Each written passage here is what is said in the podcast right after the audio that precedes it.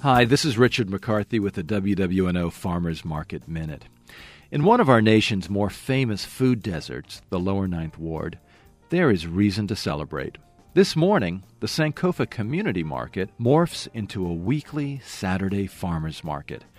Recent recipients of a highly competitive USDA grant, this new market at the corner of Caffin and St. Claude Avenues features local farmers, shrimpers, bakers, and more. It is open from 10 a.m. until 2 p.m., rain or shine, every Saturday.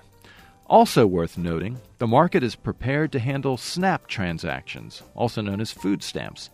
This makes it even easier for those with limited resources to eat fresh, healthy, and in their neighborhood.